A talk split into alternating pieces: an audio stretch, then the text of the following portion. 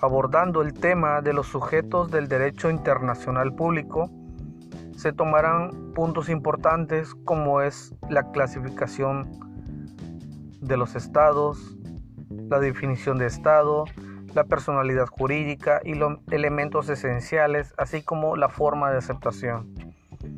Ahora bien, son los estados, las organizaciones internacionales, la comunidad beligerante, los movimientos de liberación nacional y el individuo como sujetos pasivos del derecho internacional.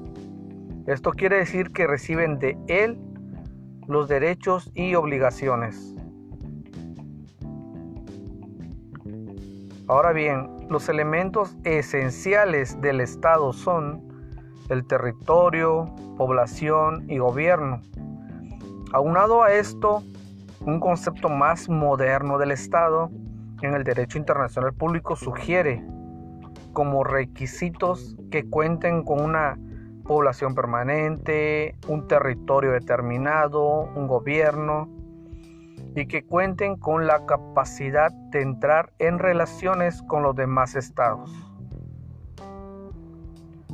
Aclarando estos requisitos y para que un estado pueda ser reconocido puede llevarse a cabo en forma expresa o concluyente.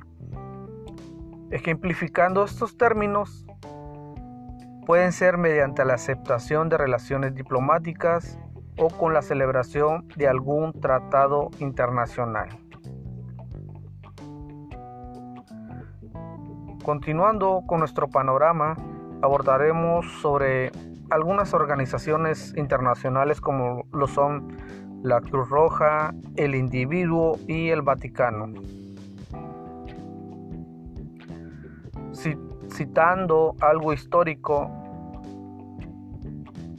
sobre la organización internacional como es la Cruz Roja, se hace un recorrido a través del tiempo en el cual nos menciona que fue creado en 1863 a iniciativa de Henry Dunant y Gustav Moyner, teniendo como principales funciones asistencias humanitarias a nivel internacional y por ende es titular de derechos y obligaciones.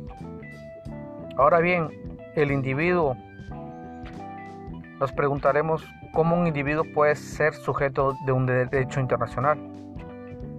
Hablemos ahora de este. Todas las organizaciones internacionales deben de respetar los derechos por el solo hecho de ser persona los cuales los tenemos de forma inherentes.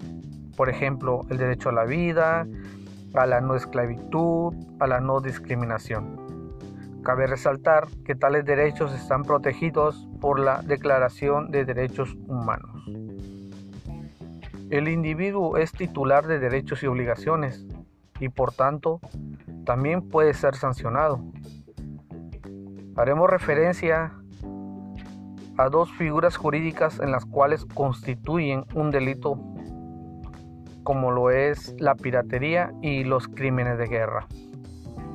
A grandes rasgos, estos son los puntos más relevantes de los sujetos del derecho internacional público. Thank you.